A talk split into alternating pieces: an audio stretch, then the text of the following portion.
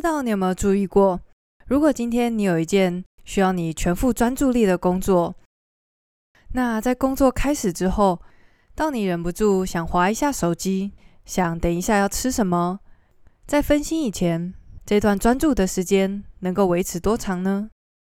半个小时，还是可以到一个钟头？我觉得可以到一个钟头的人真的很厉害耶！因为现在的生活形态其实让我们的专注力越来越分散，尤其因为现在手机网络的方便、随手可得性，各式各样的媒体、广告、社交软体都在试图夺取我们的注意力。但是涣散的专注力不但让我们无法好好的完成一件工作，漫不经心的状态也常常让我们花了冤枉钱、浪费时间，或是吃了太多垃圾食物。所以今天的焦点要放在专注可以带来什么样的好处，还有哪些练习可以帮助我们把纷乱的思绪凝聚成一道精神能量。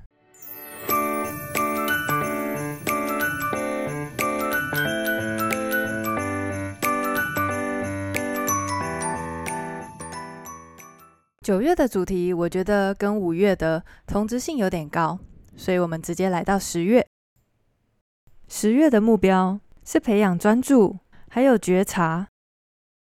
在之前有分享过的心流这本书当中也提到，要进入快乐的心流体验，其中一个要素就是要保持全神贯注。专注可以带来很多的好处，有科学家指出，专注可以让人心思冷静，让当下的体验清晰而鲜活。专注还有助于提升脑部功能，抚慰混乱的心灵，甚至可以减少压力，还有慢性疼痛。要练习专注的最好办法之一就是冥想。这几年，在我读了很多跟心理学、自我成长有关的书以后，我还蛮惊讶的发现，真的非常多的。成功人士或者是心理学家都一致推荐要做冥想的练习，因为冥想的好处实在是太多了，不胜枚举，而且这些好处其实是有科学实证的。至于冥想的方法，非常的多元化，在这边我想分享一个最广为人知也非常好入手的呼吸法。你可以先找一个安静的、不会有人打扰的地方。轻松的坐着，试着把背脊打直，有没有盘腿坐都可以，甚至你也可以躺着，但是要确保自己不会睡着哦。接着把闹钟设定一个时间，刚开始不用要求太多，可以先设定一分钟到五分钟不等的时间。开始之后，把你全副的注意力放在你的呼吸上。去感受空气经过你的鼻子来到胸腔里，去注意每一次呼吸之间短暂的停顿，去感受你的胸口还有腹部的轻微起伏。在这个过程当中，思绪很有可能会飘移。当你发现自己在想别的事情，不用紧张，也不用怪自己怎么不专心，只要去注意那个思绪，然后再重新把注意力带回你的呼吸上。练习冥想的同时，我们也在训练自己保持专注。当你能够一段时间都把注意力放在自己的呼吸上时，你也越来越能够把专注力放在你的工作、念书，还有其他所有需要你拿出专注力的地方。除了提升自己整体的专注力以外，作者还想把他的注意力放在一件事情上，那就是他的饮食。一直以来，他对自己不太健康的饮食都有一种隐约的罪恶感，但是又不晓得自己实际吃了什么东西。有一个研究显示，有写饮食日记的人，瘦身效果比那些没写的还要好上两倍。所以他开始认真的写饮食日记。他发现，虽然有时候会忘记，但是光是注意到自己吃了哪些东西。这件事情就有助于他吃得更健康。以前他总是很随意、漫不经心的把桌上的一些小点心，或者是女儿吃剩的几口千层面都往嘴里塞。意识到这个现象以后，他几乎就完全不再碰垃圾食物了。这个改变除了让他饮食习惯变得健康以外，他觉得心里面也变得非常踏实，因为这个改变让他少了很多乱吃东西的罪恶感，并且多了一份自我的掌控感。我发现要改善浪费钱、浪费时间，或者是乱吃东西的习惯，其实没有想象中那么困难。首先要做的事情就是提高自己对这件事情的知觉。有一个实验是这样子的：实验人员把某些家庭的电表从原本看不到的地方放在家里大家都看得到的地方，结果用电量就大幅下降了。原因就是每个人所用的电突然变得可视化了。一旦注意到这件事情，我们就会避免掉不必要的浪费。所以，同样的道理，不论是用钱、用时间，还是饮食的状况，记录帮助我们提高对那一件事情的认知。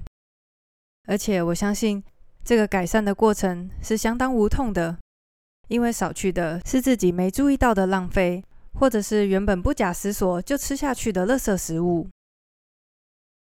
除此之外，保持专注，最近也在另外一个情况下大大的帮助到我。其实这个做法是我读了《心流》，还有之前也讲过的《别毙了那只狗》所发想出来一个振作的方式。就是有时候当我觉得，嗯，比如说闷闷不乐，或者是有些什么事情让我心烦，甚至是昏昏欲睡的时候，我就会去找一件需要我百分之百的注意力才能做的事情，比如说录音啊，或者是我会弹比较难的钢琴曲子。又或是读一本会让我完全入迷的书。当我全神贯注的时候，思绪就不再飘散，那种闷闷不乐、心烦意乱的感觉完全被抛诸到脑后。等我回过神来，其实也用不着太久，大概半个小时、一个小时，我的心就恢复平静了。就算原本有烦心的事情，这时候也感觉比较冷静。可以更不带情绪的去思考事情的来龙去脉，或者是解决办法。所以下次如果你遇到类似的状况，与其坐等烦乱的感觉自己不见，不妨也可以试试看，先调动自己的专注力在别的事情上。训练完了专注力，十一月要来降低自己的笑点。你是一个爱笑的人吗？孩子一天笑四百次，你呢？微笑或者是大笑，不只是一个动作而已，它还能够帮助提高免疫力、降低血压，甚至可以增进疼痛的耐受度。当然，也能够增进与人的连结感。虽然笑还有保持快乐的好处那么多，但事实是我们身边有很多人不想要快乐。至少是不想要看起来快乐。为什么有些人会不想要快乐呢？其实原因有很多。有些人认为快乐是一种肤浅的追求，一天到晚笑嘻嘻、什么都好的人是一种缺乏主见的表现，不快乐才是有深度的象征。还有一种人，他们的不快乐是用来控制他人的一个手段。他们坚守不快乐的状态，是因为害怕失去不快乐所带来的礼遇，就是同情还有关注。譬如，作者有一位朋友分享他母亲的事情，他说：“我妈老是在说，她牺牲了自己的博士学位来照顾他还有弟弟。她经常表现得愤怒又挫折，常常提起这件事，企图利用她的不快乐。”来控制他们两个孩子，还有他的父亲。他的表现就像是要让所有人都知道，他们一家人都亏欠他。从这个负面的例子，大家应该就可以发现，那些很爱笑、经常自得其乐的人，其实并不是没有深度的表现。在他们的笑容背后，是一颗坚强又无私的心。有一位圣人的祈祷词是这样的：他说：“主耶稣基督照顾您生病的子民，让困乏的得以歇息，垂死的得到赐福，抚慰那受痛苦的，怜恤那受折磨的，庇护那欢喜的，一切都因着您的大爱。”当中的那一句“庇护那欢喜的”，一开始让作者觉得很奇怪。祷告当中所提到的其他种人，很明显都需要神的赐福跟保护，但是为什么要庇护那欢喜之人呢？在作者试图尽量对任何事情保持积极正向之后，他马上就发现了要维持轻松的态度有多么不容易。就像之前有说过的，要沉重很容易，轻松却很难。作者此时才惊觉。他从前那些消极和悲观的态度，是如何吸走身边欢喜之人的正面能量？而且有时候我们自己悲观就算了，还会想要去撼动这些欢喜之人，好让他们看清楚这世界有多黑暗，这场会议有多浪费时间，这些钱都白花了。我们有时候不但没有庇护他们的欢喜，还试图摧毁他们。在明白了求神庇护那欢喜的这个祷词背后的意义，作者决定要更多的利用他的乐观态度去支持身边他所认识的欢喜之人。而他所采取的实际做法有：尽可能的不讲负面评语，尽量保持友善，还有试着去看见所有事情的好笑之处。在这边有一个小标题，我觉得这个标题对我个人来说是还蛮大的挑战。他写说：“放弃自尊，放弃防卫心，笑出来吧。”我觉得有时候，如果当我是被嘲笑或者是被挖苦的对象时候，要跟着一起笑出来，真的不太容易耶。我想应该就是自尊心在作祟吧。我记得不知道在哪里有看到，就是能够自嘲，其实是一个很重要的能力。不只是在被别人开玩笑的时候，可以跟着一起大声笑出来，还有能够自嘲的人，在面对自己犯下的错误，并不会那么耿耿于怀。因为不管再怎么谨慎的人，都还是不免会有犯错、出糗的时候。有这样的能力，我想自己跟身边的人都会轻松许多。所以笑出来吧，试着去看出事情的好笑之处。关于决心展现快乐，作者还提到了一位人物，她是活在十九世纪的圣女小德兰。小德兰的一生非常的平凡，她在二十四岁就死于肺结核。而在她死前的九年，都在修道院当中度过。她的迷人之处就在于，她把非常伟大的精神，像是坚忍、爱神、爱人的这些性格，坚定地展现在她平凡的小日子当中。相较于其他有着丰功伟业的圣人，小德兰用他小小的灵魂，以小小的方式成为神圣。下面这段话取自他的回忆录。行动自然能够证明爱，所以我如何表达我的爱？伟大攻击与我绝缘。我要证明自己的爱，唯一的方式就是借着每个小小的牺牲，每个眼神和话语，还有实践各种微不足道的爱之行动。关于这些爱的行动，小德兰并不只是嘴上说说而已。有一个故事是这样子的。在他们的修道院里面，有一位修女特蕾莎。小德兰曾经在他的回忆录里面未指明的写道：这位修女个性很难相处，她的个性、她的讲话方式都让小德兰不喜欢。但是她展现出来的方式，却让这位特蕾莎修女忍不住问她说：“我到底是哪一点吸引了你，让你每一次看到我都满脸笑容呢？”小德兰的神圣之处，就是他在平凡之处也能够展现不凡的力量。在他十四岁那一年的圣诞节，当他满怀期待的要拆礼物，却不小心听到父亲抱怨说：“哦，幸好这是最后一年了。”他听到，心里其实非常难过。他可以哭，也可以赌气，不收父亲的礼物。但是他只是站在楼梯上，体会着自己展现爱的决心。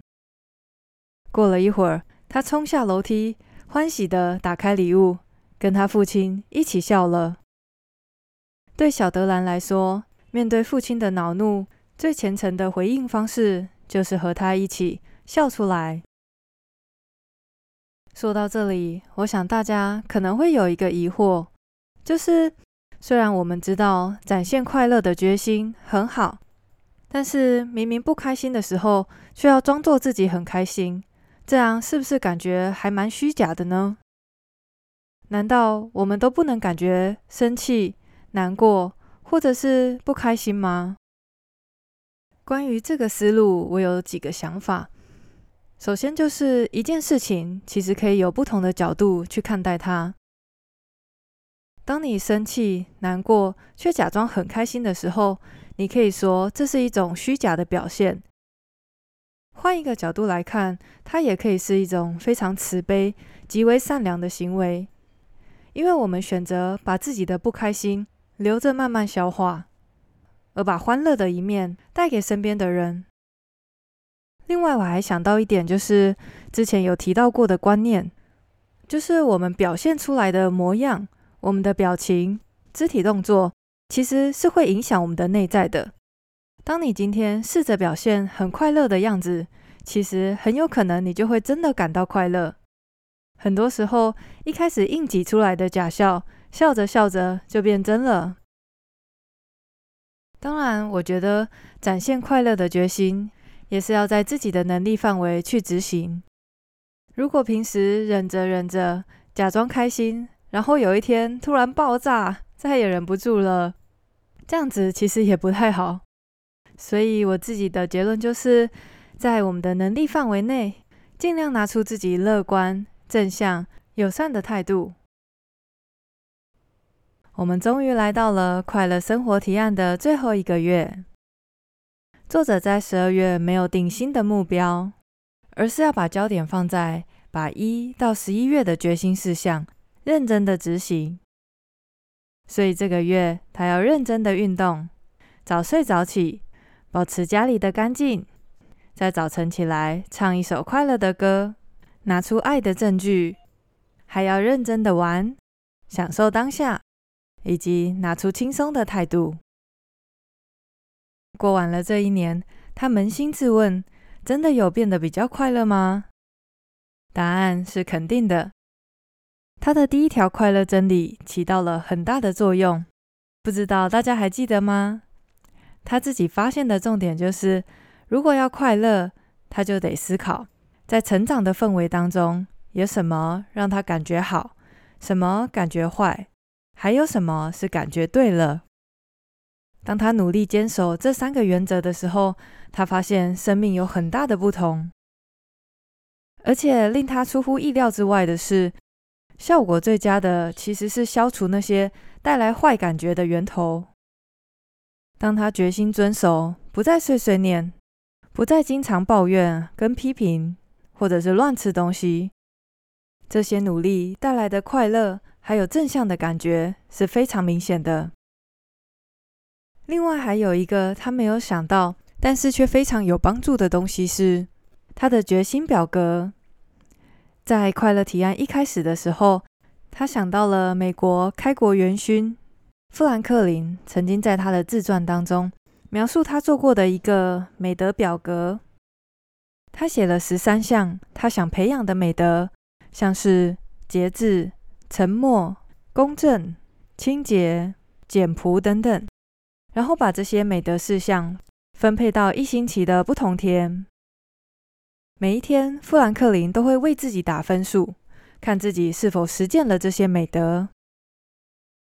有了这个点子，作者自己也定出他的十二守则，并且每天为自己打分数。其实这个做法一开始只是好玩，有点实验性的性质。但是后来他发现，这个决心表格，在生活上起到了非常大的帮助，因为当我们常常去思想某一件事情的时候，我们脑袋里面就很容易冒出那个念头。比如说，如果有时候她被老公或者是小孩弄得很烦躁，脑袋里面就会冒出她的决心事项：放轻松。